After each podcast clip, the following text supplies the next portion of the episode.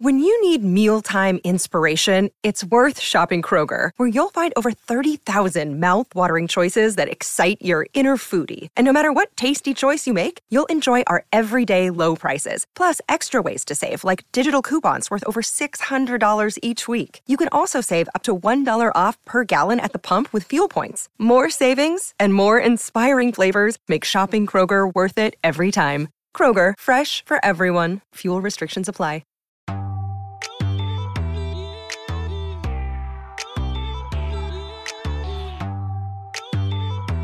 Welcome in, everybody, to episode two twenty-three of the podcast that is sweeping America, the Aratora Sports Podcast. First of all, it is great to be back. Obviously, last week I was traveling. I appreciate everybody's patience as I put out uh, what I what was a, definitely a non-traditional episode, not the type of thing I normally do, but I do hope that all of you guys enjoyed the Narcos show. Uh, Stephen Murphy, Javier Pena, the real-life Narcos. Actually had a bunch. You reach out to me, tell me how much you enjoyed it. So definitely something different, but something fun. And we are back to college hoops today. And my goodness, my goodness, do we have a lot to talk about today. We are going to open the show very quickly, talk about the bracket reveal yesterday as the N C double A Tournament Committee dropped their top sixteen teams overall. It's already a mess because a bunch of teams lost. We will then transition to the Duke, North Carolina game. Wild game. I don't know that it was a great game. I don't know that it was a well-played game, but it was certainly entertaining. I think a lot of people are misplacing a lot of anger and hate and vitriol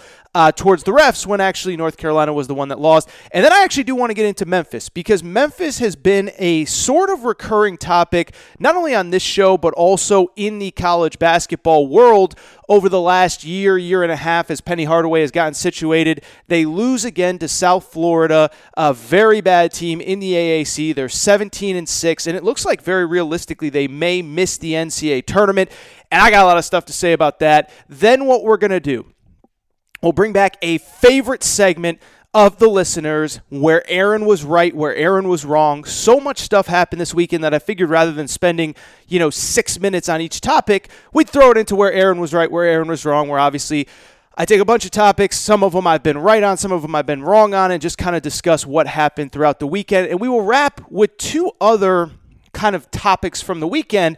And again, it was a very busy weekend. I do want to touch a little bit on the Worldwide West to the New York Knicks stuff, because I had actually, I was surprised while I was traveling, a lot of you asking me, AT, what does this mean? Is there anything to it? Does it matter? Should I be worried? Could John Calipari follow Worldwide West to the New York Knicks? And we'll wrap a little bit on Bobby Knight. Listen, Bobby Knight returned to Indiana for the first time in twenty years on Saturday, and I know that a lot of you, most of you maybe even, are not con- are not Indiana fans. You never liked Bob Knight, but I thought it was a really cool moment, and I am going to wrap on that. A lot to get into, like I said. Before we get started, I want to remind you, please subscribe to the Aaron Torres Sports Podcast. A lot of good guests coming up. Uh, a lot of good guests. I got two or three lined up, kind of college basketball analysts, insiders, and we're going to take this conversation to the next level, I think, over the next couple weeks as we get set for March, Selection Sunday, the N C double A Tournament. So make sure that you're subscribed. Do it on iTunes. You can do it on the Podcast Addict app. If you have an Android, Podcast Addict is where you should subscribe to the show. That's where I listen to the show. Uh, you can do it on Spotify, TuneIn Radio, Pod Paradise. Wherever you listen to podcasts, you can listen to the Aaron Torres Sports Podcast. Also, make sure to rate and review the show. Give us a quick five stars. Let us know what you like, what you don't like. Some of you have asked for Nick Coffey. We'll try to get him on in the coming days. Make sure you're following on Instagram, Aaron underscore Torres underscore sports underscore podcast on Instagram. Always, if there is a late-breaking story or news element, I like to go on there and do a little live video. So if you if you if you can't get enough of AT, if you're one of those people that wants more AT, uh, more than two episodes a week, the Aaron Torres Podcast Instagram page is the way to go. And finally, if you have any questions, Aaron Torres Podcast Questions at gmail dot com. Very quickly, I do kind of want to open with the bracket reveal. We're not going to spend a ton of time on this because I think it is a very creative and clever thing that the N C double A Tournament Selection Committee has done, But I think they're doing it at the wrong time. I think doing it on a Saturday before a college basketball weekend, I just don't think it works. And so I think in college football, and this is where the idea came from, where the selection committee in college football puts out their top four every week, it works in college football because you put it out on Tuesday and there's no games until Friday or Saturday. And so you have all this time to talk about the top four. Well, you know, L S U jumped Ohio State to number one, and what does it mean? And could Clemson leapfrog them? And you got like three days to talk about it. It's awesome. It works. In college basketball, it doesn't work because you put it out on a Saturday morning, and within two hours, it's irrelevant. For example, Michigan State was on the four line yesterday in the in the N C double A tournament selection uh, thing, and By the but two hours later, they lost to Michigan, and they would be off the four line. And so all I'll say really quick is that I do wish, rather than doing it on a Saturday morning, they would maybe do it on a Sunday night, right? P- to pick a big game on a Sunday, whatever it is, put it on, and then do the bracket reveal at six p.m. Sunday. So it gives it a little more legs. We can talk about it a little bit more, rather than doing it Saturday morning, where I'm looking at the top sixteen teams right now, and I count five that lost over the weekend. Michigan State lost, West Virginia lost, Villanova lost, Oregon lost, Butler lost.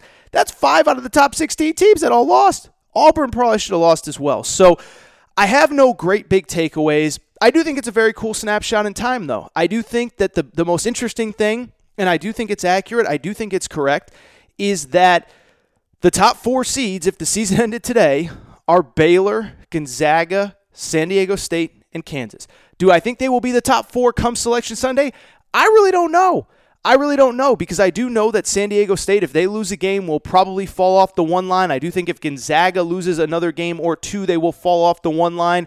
Obviously, Baylor still has some tough games ahead. Kansas and Baylor play each other at least once, potentially twice in the Big twelve tournament. And so there's a lot of basketball to be played, but I do think it's cool. I do think the committee got it right with the four number one seeds. Listen, you can pick and choose. I think Michigan State being a four seed didn't really feel right, and they are going to be punished for losing. They would not be a four seed in an updated bracket. Uh, I think West Virginia on the two line feels a little bit high to me. I feel like Butler on the four line feels a little bit high to me. But overall, listen, it, it, it was a fine exercise in just letting us know where the bracket is. I wish they would do it on a Sunday. That would give it more legs. That would give it more meat. By the way, if you didn't see the brackets, the top four seeds in each region were as follows. In the East, it was San Diego State as the number one seed, Duke as the number two, Maryland as the number three, Butler as the number four. In the South, Baylor one, Louisville two, Seton Hall three, Auburn four, Kansas one, Dayton two, Florida State three, Michigan State four. In the Midwest, and finally in the West, Gonzaga one, West Virginia two, Villanova three, Oregon four. So again, it's it, it's it's a cool exercise. I think the one seeds are right. I could you know nitpick over having Michigan State as a as a four, West Virginia as a two, but I do think it was a cool snapshot in time. And we'll, we will reference it throughout the week, but of course things change all the time. That's why a Joe Lunardi does multiple bracketologies every week, because so much changes so fast. All right, so let's jump into what was obviously, look, it was the game of the day. It was certainly the most entertaining game of the day. I don't want to say it was the best game or the most well-played game, because, uh, yeah, there was a lot that went wrong, but I am, of course, talking Duke, North Carolina, Battle of the Blue Bloods, eight miles separating them on Tobacco Road. And listen, I'm not going to do the whole, like, this is the greatest rivalry in the history of sports thing, because I know that a lot of you get offended. I know a lot of you root for other teams, and you think your rivalry is just as good, but I will say this. Duke, North Carolina, always entertaining, always interesting, and there were certainly, look, a ton at stake in this game. North Carolina is a team that obviously, as we know, was coming into this game ten and twelve on the season. They were oh and two since Cole Anthony returned, and they basically, at this point, I talked about it on last Sunday's episode, but at this point, they now need to win every game from here on out to make the N C double A tournament. They have to probably win the A C C tournament. I would think they basically have to go undefeated in the rest of the regular season to even be in consideration. And it's a shame, because they're not playing terribly right now. They they they did nearly beat uh, Florida State at Florida State on Monday. I watched that entire game as I was flying back to the East Coast. And they they probably, not even probably, they definitively should have beaten Duke on Saturday. And so it is fascinating. Obviously, look, if you're, if you're listening to a college basketball podcast, you know how the game ended. But as I said, it was a wild game.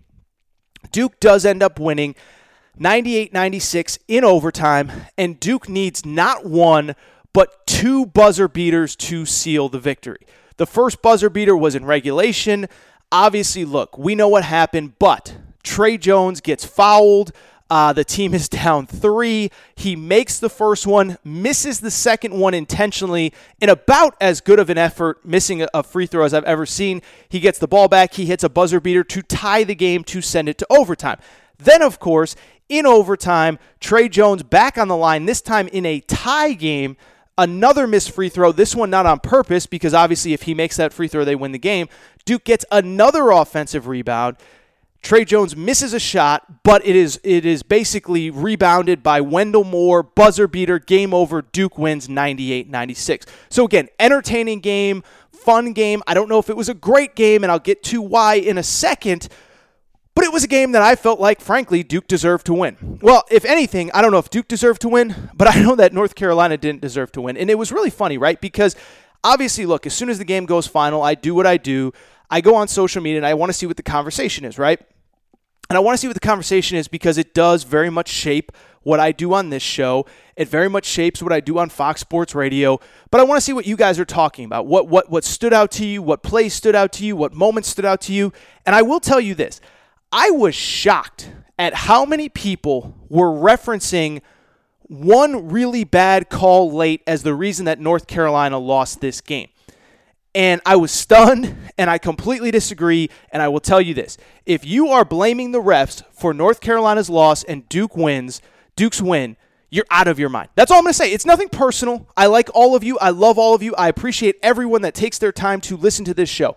But if you are blaming the refs for Duke's loss, for, for Duke's win, North Carolina's loss, I don't know what to tell you other than that you're wrong. So let's get into that last play, and then I'm going to backtrack and tell you why you're out of your mind. The, the, the play that so many people had an issue with came very late in the game in overtime. North Carolina at that point has a one-point lead with about sixteen seconds to go in overtime. They go to inbound the ball, uh, and as the North North Carolina player goes to grab it, surprise, surprise, a Duke player jumps in front of him. The Duke player knocks it out. It goes off North Carolina out of bounds, and many of you told me that that should have been a foul, and that part I actually don't disagree with. It probably should have been a foul call. Instead, it's not a foul call. Duke gets the ball back. There is a foul committed on North Carolina. Trey Jones makes the first one. Misses the second one. This is, of course, in overtime, so this was not the one that he missed on purpose. He gets the rebound. Wendell Moore gets the tip in for the buzzer beater to win the game. And I had so many people tell me, AT, oh my goodness, the refs gave Duke that game. That was an awful no call. North Carolina should have been going to the foul line with two free throws to make it a three-point game and potentially seal the game. And while I don't disagree with you, I don't know how you can possibly blame the refs for North Carolina losing that game and Duke winning the game. There is no one to blame for North Carolina losing that game but North Carolina, and so let's get into it because that is my big takeaway from this game. If you're blaming the refs for Duke winning and North Carolina losing, you're doing it all wrong, so let's get into it. And, and we'll get into it for the very simple reason of this, is because as I look back on that game, North Carolina had to essentially do every single thing wrong possible to lose that game, and they still almost didn't do it. It's not as though Duke was hitting thirty-eight foot three-point shots and and ones, and yes, Duke executed, but this game was about North Carolina. North Carolina was in complete control, and like I said, they needed to do everything wrong to lose this game, and let's get into those stats, because I think when you hear the stats, because when I first read them, on Sunday morning, I was shocked at how much North Carolina needed to do to lose this game. So North Carolina, here's what you need to know about North Carolina's effort in this game. North Carolina was up thirteen points with four minutes to go. They were up five with one minute to go. In the final five minutes, they went five of twelve from the foul line, which obviously, mental math, they missed seven free throws in the final five minutes. They didn't score a field goal for the final two minutes and eighteen seconds. And for the game, they had twenty-seven turnovers and went twenty-one of thirty-eight from the foul line. So let me repeat that. Let me repeat that. Let me slow it down. Sure, that's me rewinding. That's terrible, terrible audio graphic. But again, I want to do this because I want to emphasize anyone saying that the refs cost North Carolina the game. These are the facts. North Carolina was up thirteen points with four minutes to go. North Carolina was up five points with one minute to go. And in the final five minutes, they went five of twelve from the foul line. They did not make a field goal for the final two minutes and eighteen seconds of the game. And oh, by the way, they went twenty-one of thirty-eight from the foul line, which is barely fifty percent. And they had twenty-seven turnovers for the game. And you're telling me that the refs cost North Carolina the game?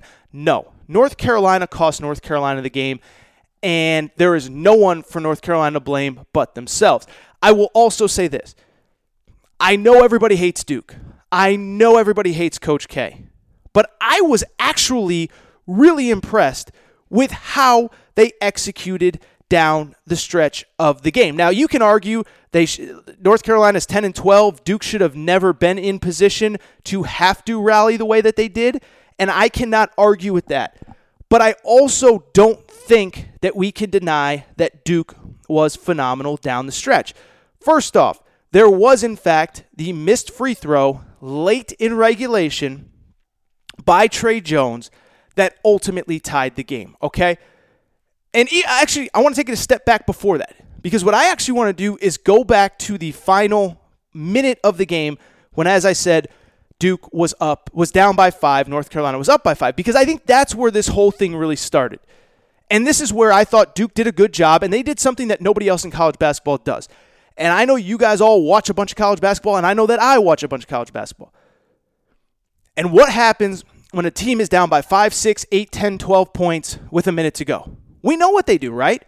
They start rushing down, jacking up bad threes, or the opposite, taking too much time off the clock, and then taking bad threes, then committing fouls, and they end up losing the game. So first of all, what I thought Duke did well, and what more teams need to do, when they were down by five with a minute to go, you know what they did? They just attacked the rim. And every time they got the ball, within five seconds, Trey Jones had the ball at the rim, and he was going in for an uncontested layup. And it makes sense, because with that much time on the clock, you don't need three-pointers, and the other team doesn't want to foul. And so I thought that's what Duke did well, just to put themselves in position to win the game late. They attacked, they attacked, they attacked. When they were down in regulation, they weren't taking bad threes. They weren't running all this kind of crazy offense. And to coaches that are listening, and all you, I, there's coaches in D one that listen to this show. That was textbook. It wasn't. There is no textbook, but the textbook is just attack the basket because the other team doesn't want to foul. That's what Duke did, and that's what put them in the position for the missed free throw in regulation. And I look at what Trey Jones did, and again, it comes down to execution. Again, if you want to say Duke should have never been in that position, don't give Coach K too much credit, okay, fine. But in late game situations, in big moments, it seems like Duke is always the better prepared team. Doesn't mean the shot always goes in. Doesn't mean they always win. I know they haven't won a national championship since twenty fifteen. I know they've only won one, you know, uh, they've only been to one Final Four in the last ten years. So I'm not saying that they're flawless. I'm not saying that they're perfect. But late in games, they execute well. By the way, I'm thinking about that Florida State game last year when Cam Reddish hit the buzzer beater, perfectly executed out of bounds play. But in the case of the Trey Jones missed foul shot on Saturday, think about it. That, there was nothing. It was the most perfectly executed missed free throw, and do you know why? Because Duke practiced it. This is what Trey Jones said after the game about the missed sh- the, the missed free throw that ended up tying the game to send the game to overtime. He told um, he told E S P N sideline reporter Holly Rowe this: "Me and my assistant coach John Shire have talked about that exact moment. He told me it's probably best to take a couple steps to the right so it ricochets." And by the way, if you go back and look at the video, he is to the right. He is to the right. And this is what he he wrapped up by saying: "In practicing it, I feel like it comes off the same spot every time." And so you can say that the refs late in the game, that foul call should have never that foul call should have happened and gone against Duke. That's fine. But Duke perfectly executed The, uh, the the missed free throw just to get the game to regulation, and it came from practice and it came from preparation, and I can't help but give Coach K and Duke credit for that. I know people don't want to hear it, and I can't help but think about everything that went wrong for North Carolina to put themselves in position to lose that game, and, and it's insane to me that people are trying to tell me that this has to do with a bad ref call or a bad this or a bad that or the final whistle in the final minute of overtime. I just go back to regulation. North Carolina was up by, again, I'll, I'll go through it one more time. They were up thirteen points with four minutes to go. They were up five with a minute to go. They went five of twelve from the foul line in the final minute, final five minutes, and they went the last two eighteen of regulation without scoring a point. They didn't deserve to win. And now, very simply, it means that Duke moves on. Duke remains in second place in the A C C behind Louisville. And North Carolina very much needs to win the A C C tournament to make the N C double A tournament. I suppose in theory, if they win what? Their final eight games and they're eighteen and thirteen and they make it to the A C C championship game, maybe they don't have to win the A C C tournament. They basically have to win every other game from here on out. I don't see it happening. I don't think North Carolina makes the tournament. All right, speaking of not making the tournament, I do want to switch gears to the University of Memphis because Memphis is slowly becoming a very interesting national story. And as I said off the top of the show, I really do think this is a story that really it's not about Saturday and it's not even about this season, but it's about a culmination of a year and a half. Because when Penny Hardaway took this job at Memphis, he came in big and loud and braggadocious and this is what we're going to do and this is how it's going to go down and all that kind of stuff. And we all said at the time, we all said, this guy's talking a lot. Can he back it up? And we are now in year two of the Penny Hardaway experience in Memphis. Obviously, a good season last year. They win twenty-two games, go to the N I T. But basically, the whole roster leaves, and in their place, Penny Hardaway brings in an entirely new roster that consists of the number one recruiting class in college basketball. Well, after Saturday, Saturday, Memphis lost to South Florida at home. South Florida, like North Carolina, was ten and twelve coming into that game. Memphis loses. They are now seventeen and six, and coming into the weekend, they were already in Joe Lunardi's last four out of the N C double A tournament field. I'd imagine that when you lose to a ten and twelve team, you are not that does not help your tournament resume, and I would say that at seventeen and six overall with a grand total of one win over a team that is currently projected to make the tournament, that is a a home win against Cincinnati, and with a really tough schedule ahead that includes two games against Houston, which is projected to make the tournament, with a home game against Wichita, with a road game against Cincinnati, with a road game at S M U, has which has already beaten Memphis, and a road game against UConn, I think that we are very realistically looking at a situation where Memphis does, in fact, miss the N C double A tournament. Now, before we get into kind of like the nitty-gritty and how much should be blamed on Penny Hardaway, I will say there's been a lot of things that have gone against Memphis this season, some of which are Penny Hardaway's responsibility and some of which aren't. Obviously, when you put together the number one recruiting class based on the number one player in the country in James Wiseman, you don't anticipate that you're only going to have him for three games the entire season. Now, again, part of that's on Penny Hardaway. Don't pay him eleven thousand dollars to move him and his family to Memphis, even if you're not positive that at that point you're going to be the head coach of the University of Memphis down the road. Just don't do it. You know that you're putting his eligibility on the line. You know you're not allowed to do it, whatever. But since then, you also can't anticipate that after an N C double A, that the N C double A is first of all going to suspend him for thirteen games or whatever it was, that James Wiseman is just going to shut it down. He's going to go train to be a professional and never play again. You also can't anticipate that D J Jeffries, who once James Wiseman left, was your second leading scorer, is going to go down with an injury and miss four to six weeks. You can't anticipate that in the South Florida game, Precious Achiuwa, your best player, maybe your only consistent player, is going to go down with an injury late and miss the final couple minutes of the game. Those are things that are largely out of Penny Hardaway's control, and so I want to put the context out there because it wouldn't be fair to criticize Penny Hardaway, like I'm about to, without explaining that his, the best player in his recruiting class played three games and isn't going to come back. The second or third best player and second leading scorer on the team went down with a knee injury and is out four weeks, plus he missed a couple games with the flu. and also that Memphis's best player did not play Saturday. That also doesn't change the fact of this, of what I said a minute ago, of the fact that Memphis is in fact seventeen and six. They did lose to one of the worst teams in their conference, and I don't care how many injuries you have, they had enough talent to win that game. They have some other inexcusable losses, including a forty-point loss at Tulsa. That's forty, four oh, four oh, forty points to Tulsa. And that, as I said, they have a grand total of one win over a team currently projected to make the N C double A tournament. That stuff does fall on Penny Hardaway. And so let's get into what is going on this season, how much should be blamed on Penny Hardaway, and what's next for this program, because I think that is the equally fascinating part of this whole conversation is what is next for the University of Memphis. So starting with Penny. Listen, I have been a defender since day one of Penny Hardaway that I believe that, listen, you don't accomplish what he has accomplished in basketball if you're not really smart, if you're not really bright, if you don't connect with kids. Listen, we all know the story, but he played at the highest level. He played well at the highest level. He was an all-star caliber player, one of the most skilled players, one of the smartest players, but also after playing, he really has established himself as kind of this cultural figure in Memphis that has had a ton of success on the grassroots circuit. And so I said before the season, listen, you don't get all those kids to commit to playing for you. You don't get all those kids' parents to commit to playing for you if you don't know what you're doing. So I have not been the guy that has said, well, Penny can recruit, but he can't coach. But I do think it's a little bit fair to ask right now.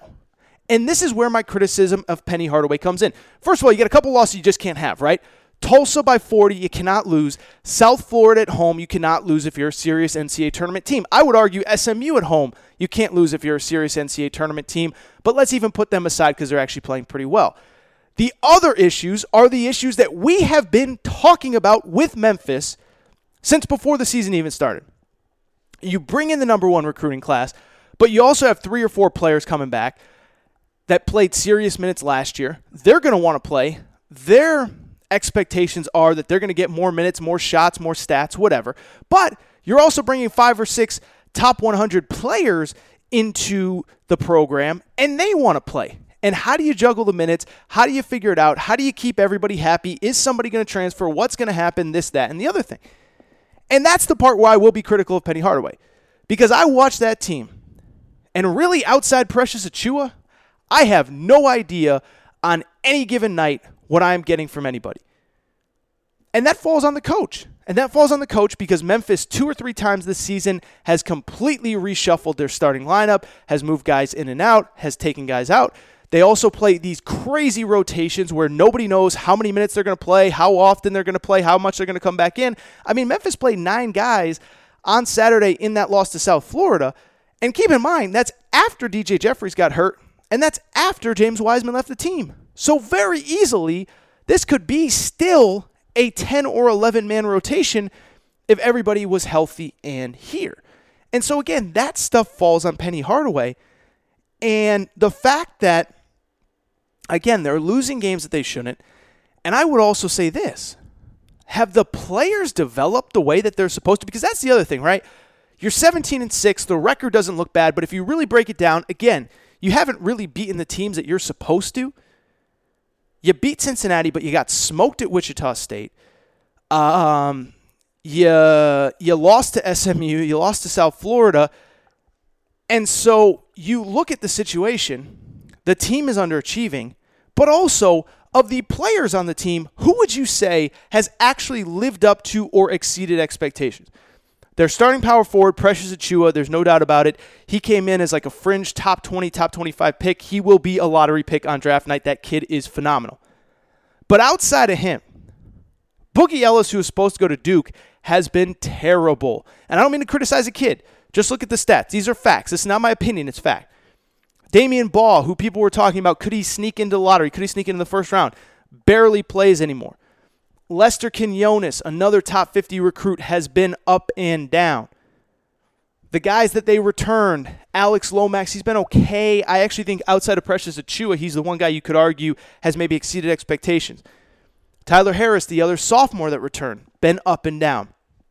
And so I bring this up Because again, when a team is struggling and the issues that all of us projected going out into the season, too many guys, how do you figure out the minutes, young players, all of those things are coming true. And so I think what's fascinating for Penny Hardaway is what's next. And by the way, I would add this. Penny Hardaway won a bunch of games last year, but it was mostly with Tubby Smith's players. So don't tell me that, well, you know, it's it's only year two and this and that, and I get all that. But he basically had as much success with Tubby Smith's players as Tubby Smith did. Keep in mind, Tubby Smith won twenty-two games in his final season at Memphis. He ends up getting fired because they want to bring in Penny Hardaway.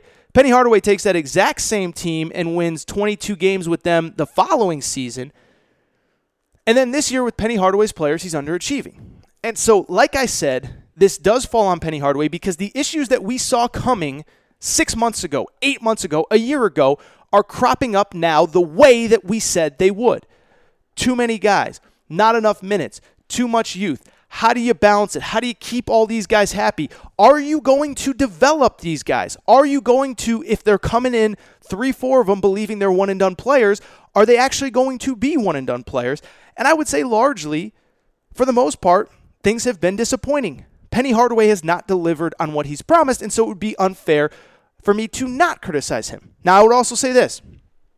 There's plenty of time to figure it out, and there are plenty of wins to get to figure it out. And I think that, to me, is what's the most fascinating part of this Penny Hardaway thing, is what happens next. Because when I look at this Penny Hardaway thing and this Memphis thing, it's it's it's about right now being seventeen and six, being on the outside of the N C double A tournament picture, but it's about what's next.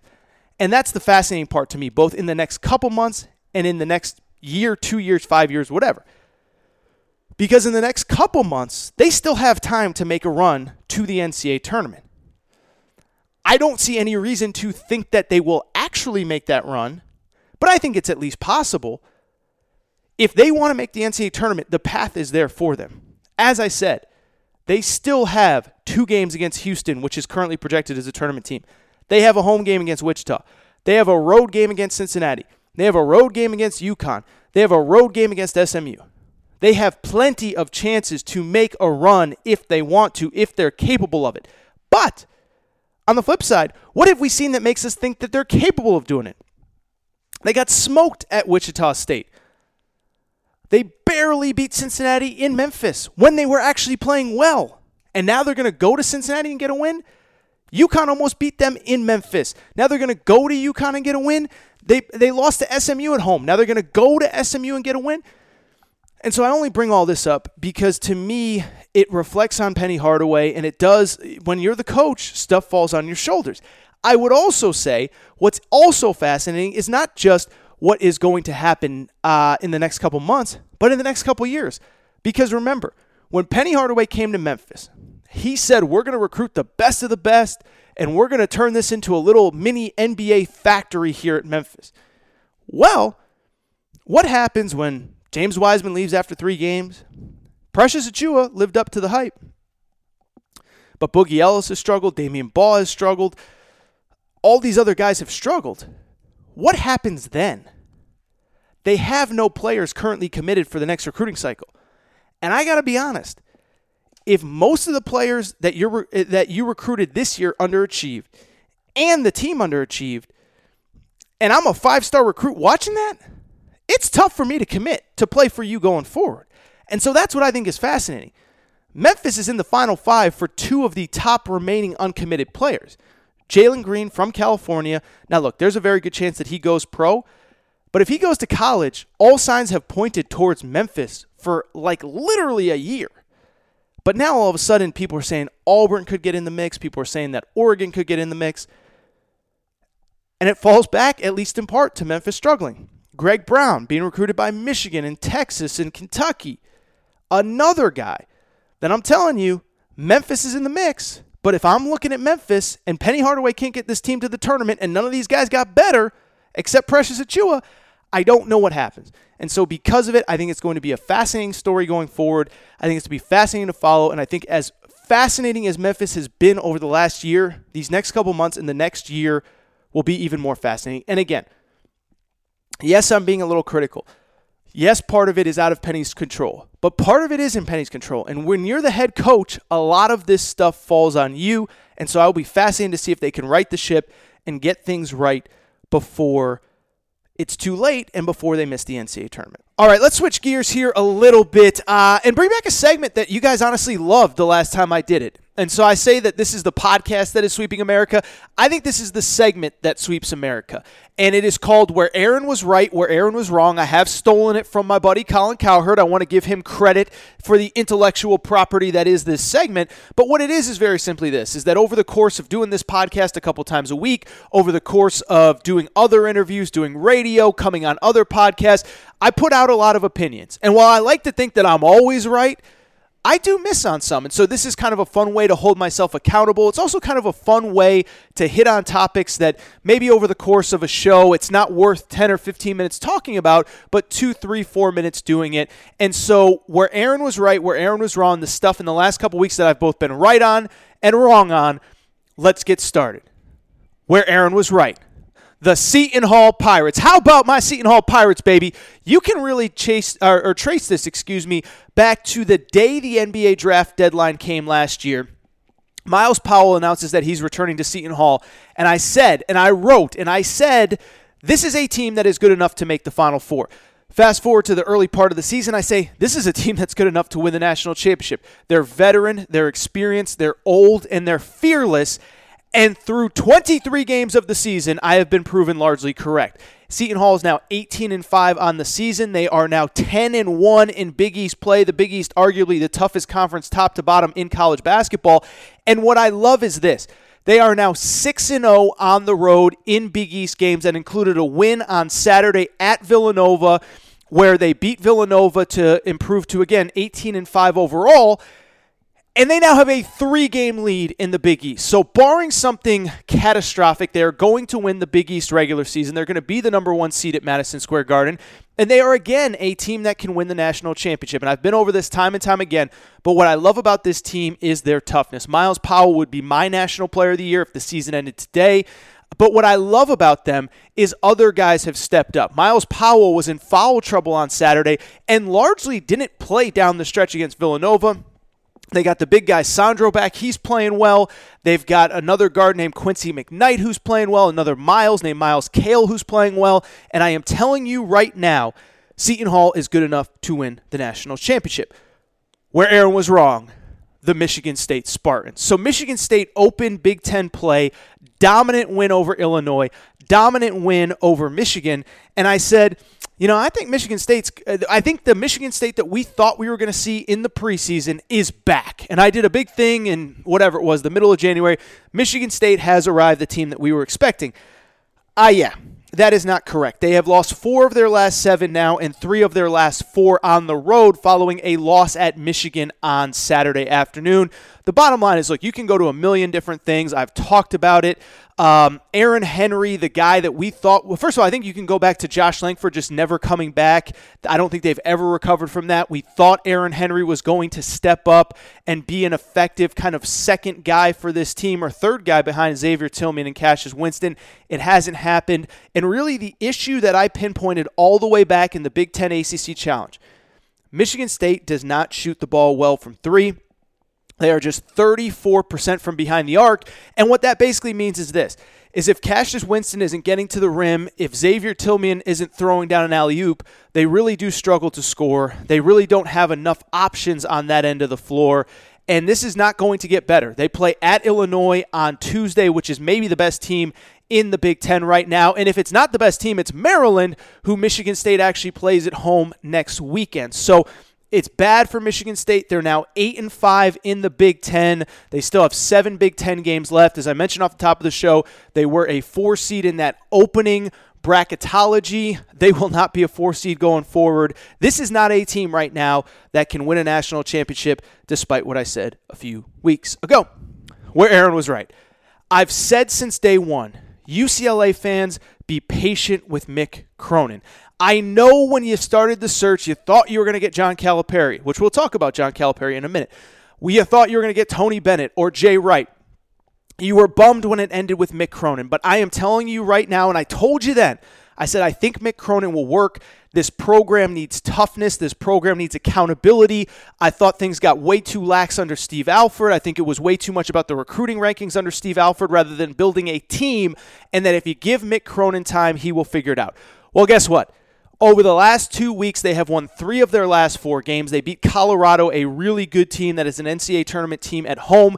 And on Saturday night, they went to Arizona and beat Arizona in Tucson. Why did they do it? It's because they are playing Mick Cronin-style defense. They held Arizona to twenty-five percent shooting, twenty-four percent from three, and they themselves played like a Mick Cronin Cincinnati team, fifty-one percent from the field. The big guys down low were phenomenal, and oh, by the way, they out-rebounded Arizona. So to me, U C L A, they're a year or two away from being interesting, but I said you got to give Mick Cronin time, U C L A fans. I know you're impatient. I know you think it's nineteen sixty-eight and you should win every national championship by thirty points. That's not the world we live in. Give Mick Cronin time. He is going to be good, and he has largely been. Where Aaron was wrong, let's stay in the same game. Arizona. Obviously, uh, two, three weeks ago, after Arizona actually also beat Colorado, I said, look, I think Arizona has now turned a corner. I'm not saying that Arizona has played poorly, because prior to that U C L A game, They had lo- they had won their previous three games, but they also lost on the road at Arizona State, and they also have largely struggled on the road this season. Now, last weekend, they did sweep the Washington schools, but that comes with a little bit of a caveat because Washington State is bad, and Washington has completely fallen apart since Quade Green has left. And so, to me, this is a team that is still now, they were ranked this week. I don't believe that they're a top twenty-five team. I do believe that they're an N C A A tournament team. But if you look at their resume, it really is short on great wins. Now, they're going to do enough probably to get into the N C A A tournament, but they're just sixteen and seven overall, six and four in the Big East, just not sold that this is a team that once they get to the tournament can actually do damage. Where Aaron was right. How about my UConn Huskies? I've been telling you for weeks. I said it in November. I said it after they should have beaten Villanova about three weeks ago. I said UConn is on the brink. You got to be patient. You got to trust the process, UConn fans. It will get there. Once UConn wins a big game or two, they will get over the hump, and there will be a snowball trickle-down effect. I said it after the Nova game. I said it after they should have beat Wichita at home. I said it after they should have beat Houston on the road. I said it after they should have beat Tulsa at home. I kept saying it, kept saying it, kept saying it, and it feels like they have finally turned the corner. They beat Tulsa convincingly the other night. They beat Cincinnati at home on Sunday. And maybe most importantly, and I give Dan Hurley credit for this, he has turned the team over to his freshmen, three freshmen now in the starting lineup, and James Booknight, assuming he p- progresses the way that he should, he is a future pro. He is the next great player to go t- from UConn to the N B A and have success.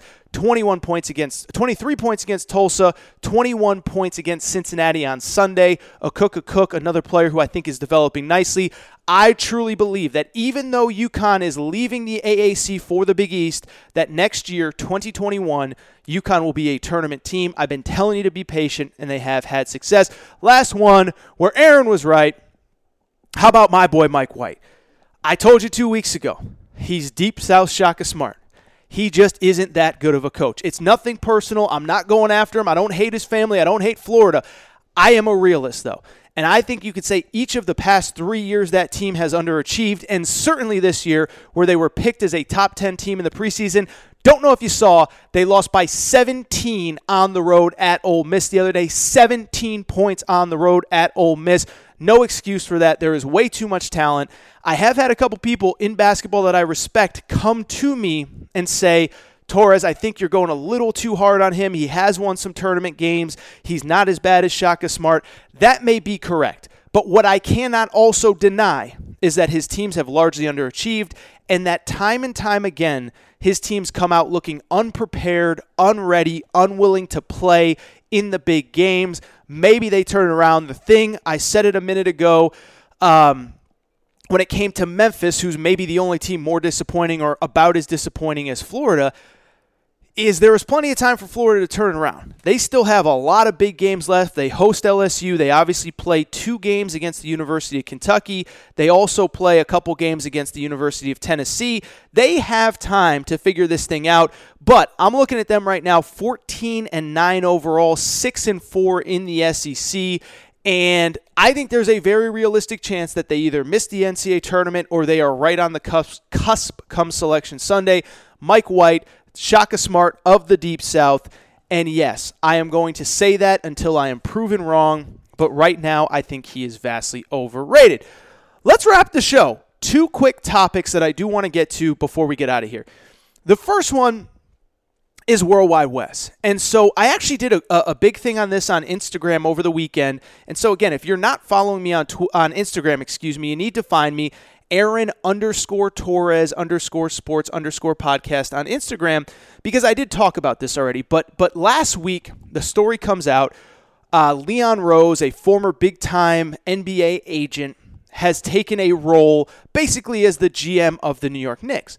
Leon Rose is going to bring Worldwide West, who we all know he's kind of this middleman in, in basketball. Nobody knows exactly what he does, but he is a guy that has been largely linked for decades now to the best high school players in America. And so, of course, many of those players have ended up with John Calipari, coached teams through the years, dating all the way back to DeJuan Wagner in the early two thousands, Derrick Rose, Tyreek Evans, Michael Kidd-Gilchrist, on and on and on and on and on. And so because there's a very obvious connection between Worldwide West and because there's a very obvious connection between him and John Calipari, a lot of people, more than I would have expected, asked me, hit me up on Twitter or on Instagram privately, AT, do you think that there is anything to this Worldwide West going to the Knicks, and could he bring John Calipari with him? I was stunned by it, but my answer is a definitive no.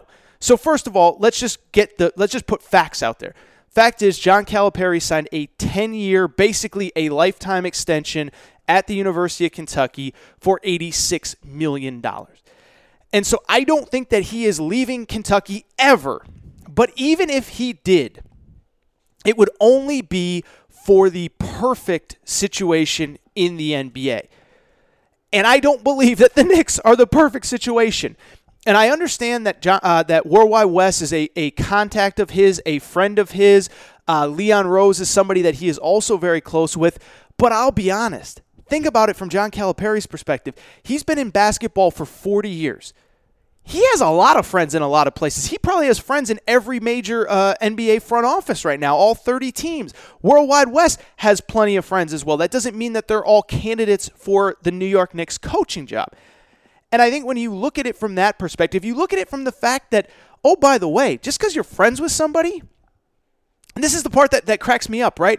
I think sometimes as fans, and I want to backtrack, sometimes as fans, if I can give you guys one piece of advice as fans, it's that the same things that plague you or that are issues for you in your personal life are very much issues for coaches and players in their personal lives as well. And so whenever a job opens up, things that have to be considered are, does my family want to move there? Do, do, would my would my wife want to move there? Would I want to send my kids there? So just as an example, think about, say, the U S C football coaching job. Okay, U S C opens up. It's got this great tradition, whatever. But L A is also ex- insanely expensive to live. It's going to be insanely expensive for your assistant coaches. And do you want to send your, do you want to be in L A? Do you want all the stuff that comes with L A? And so that's an example that I'm going to use. And so why do I bring it up? It's because I will take the real world example of John Calipari. Take out the fact that him and Worldwide West are friends and apply real world logic to the situation. We all have friends. We all have a lot of friends. We all have friends in every walk of life. But just because you're friends with somebody, and this is where the real world stuff comes in, it doesn't mean you want to work with them. It doesn't mean that you want that person to be your boss, which is what Worldwide West would be. And so while I respect the relationship between the two, I just don't think that John Calipari at this, John Calipari is the boss of the University of Kentucky. You could say it's Mitch Barnhart. It's not Mitch Barnhart. It's John Calipari. He runs that city. He runs that state. He runs the university. Nobody really, he doesn't really answer to anybody. And just because Worldwide West is your friend, it doesn't mean that you want to go work with him. It doesn't mean that he necessarily trusts Worldwide West as a boss. On the flip side, it doesn't mean that Worldwide West wants to work with him. And I would also say, to wrap it up, to bring it full circle to what I said a minute ago, remember, John Calipari has a lifetime, essentially, contract at Kentucky, okay? And so if he is going to give that up, I truly believe it will only be for one of the best jobs in the N B A, a job that he can go to and have the chance to win right away. Because the one thing about the N B A is this: things change quick, man. You can pay, pay a coach forty million dollars over five years or whatever. If the star player doesn't like you, in six months you could be gone. So first of all, there's the financial stuff of how much are you going to have to pay John Calipari to get him to seriously consider leaving Kentucky, especially when the cost of living is so much more in New York. But beyond that, it's that, does John Calipari want to go to an organization that is in a major rebuild? And as I said on Instagram the other day, the Knicks are two years away from being two years away. It's just, John Calipari want to give up the best coaching job in college basketball to go to an organization that's two years away from being two years away? And the answer is obviously no, because James Dolan won't have the patience to see a rebuild through. So even if John Calipari trusts Leon Rose, even if John Calipari trusts Worldwide West, does he trust Jim Dolan? And there is a twenty-year track record to say that he shouldn't trust Jim Dolan. And so while I think that it makes sense for Leon Rose and Worldwide West to take these jobs, because it is the Knicks, those guys have no experience running a basketball organization, and I don't know if they had any other real options in terms of, if you want to run a basketball team, this might be the only shot you get. Well, John Calipari is going to get a shot at the N B A anytime he wants it. And so I just think it makes no sense for him.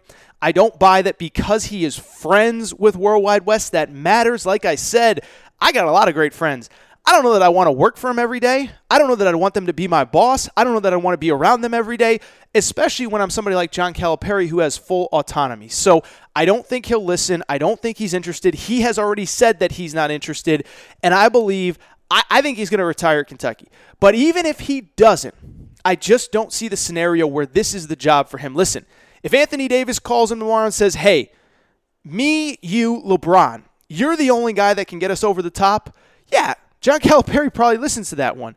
If Devin Booker and Karl Anthony Towns end up somewhere, maybe he listens to that one. I don't think this is the one, and I don't think the Knicks are going to be in position anytime soon where the job would interest John Calipari. All right, last thing I want to talk about, and this is going to kind of be my shout-out of the day, okay? I know my shout-out of the day is usually something goofy, offbeat, you know, Jaquan Lyle throwing a party where there's a shooting, Quade Green flunking off a team. Today's shout-out of the day is a little bit more serious, and it's going to go to Bob Knight.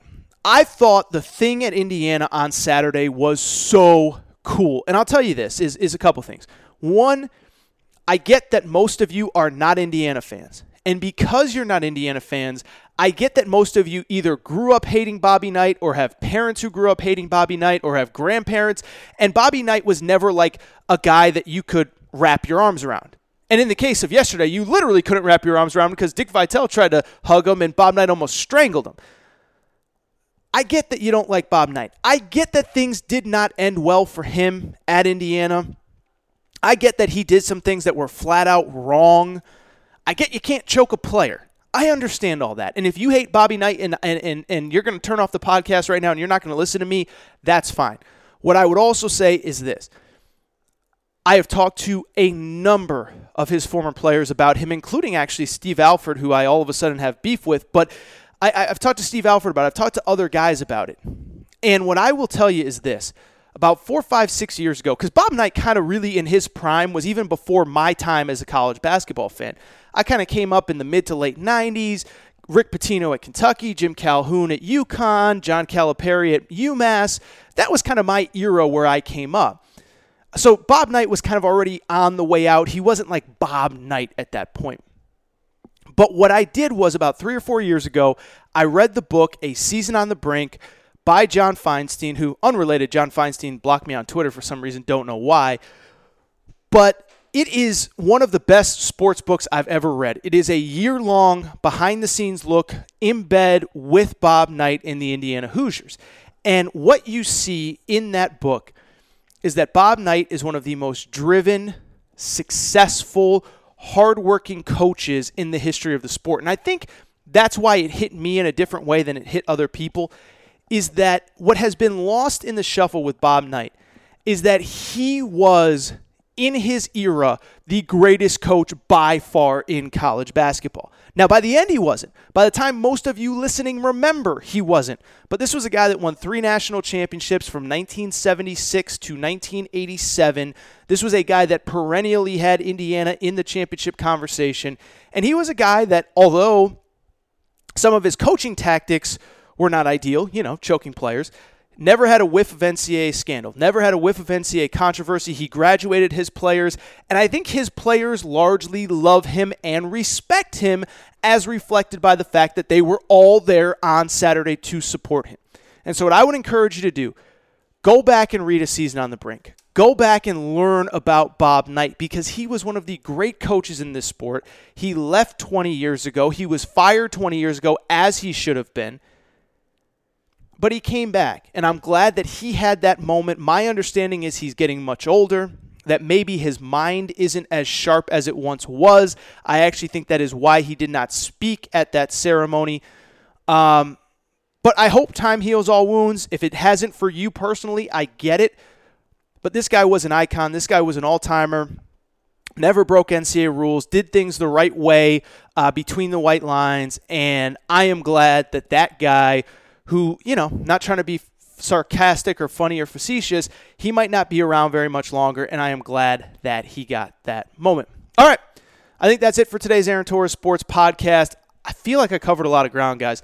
I feel like I covered a lot of ground. It was a lot of fun, and I appreciate you guys, as always, listening to this show. Remember, you can always subscribe and listen to the Aaron Torres Sports Podcast, and you can do it on iTunes. You can do it on Podcast Addict. You can do it on Podbean, TuneIn Radio, Spotify. Wherever you listen to podcasts, please make sure you're subscribed to the Aaron Torres Sports Podcast. Also, make sure to rate and review the show. Give us a quick five stars. Let us know what you like, what you don't like. I did mention we have some big guests coming up. I am just telling you, get locked, get loaded. We got some good guests on the way. Make sure you subscribe, rate, review.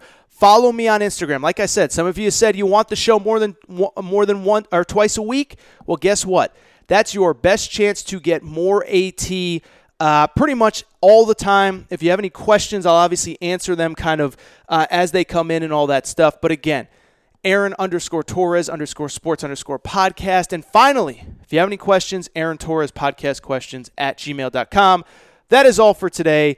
Back later this week. Shout out to my main man, Torrent Craig, the Australian legend. Shout out to Rachel, who hates my voice. I know this was a tough show for you, Rachel, but I appreciate you gritting your teeth through it. That is all for today, and I will be back later this week.